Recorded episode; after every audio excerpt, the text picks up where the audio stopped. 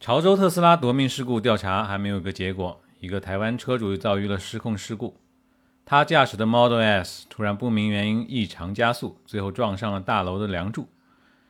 媒体的报道呢说这个事故的原因还要进一步调查，但是究竟怎么进一步调查，其实是个很大的问题。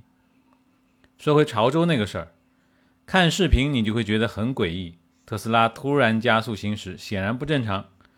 车主原本要在路边停车，但是却突然启动，一路狂奔，撞车撞人。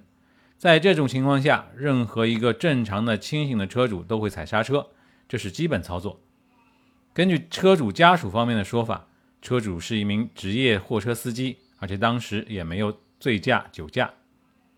特斯拉给出的回应是，根据他们掌握的后台数据，车主并没有踩刹车，并且车辆电门被长期深度踩下。并一度保持了百分之一百，也就是全速输出。只是驾驶员曾经四次短暂按下 P 档按钮。事出反常必有妖，要命的是，这场事故的真相目前看来依然是场罗生门。为什么这么说？要知道，电动汽车和传统燃油车很不同的地方在于，燃油车的控制依靠的是复杂的机械系统。发动机、刹车系统如果出问题，通过硬件检测还可以发现端倪。但是电动汽车的控制主要靠的是软件，如果软件出现 bug，很难通过检测来证实。更何况特斯拉有自己独立的系统，数据方面也单方掌握，这就需要特斯拉的配合，提供完整的真实的行车数据。现在潮州事故说是在找鉴定机构。但是国内的鉴定机构，他们能做的也只是做模拟实验。但是软件的偶发性出错，通过实验很难还原真相。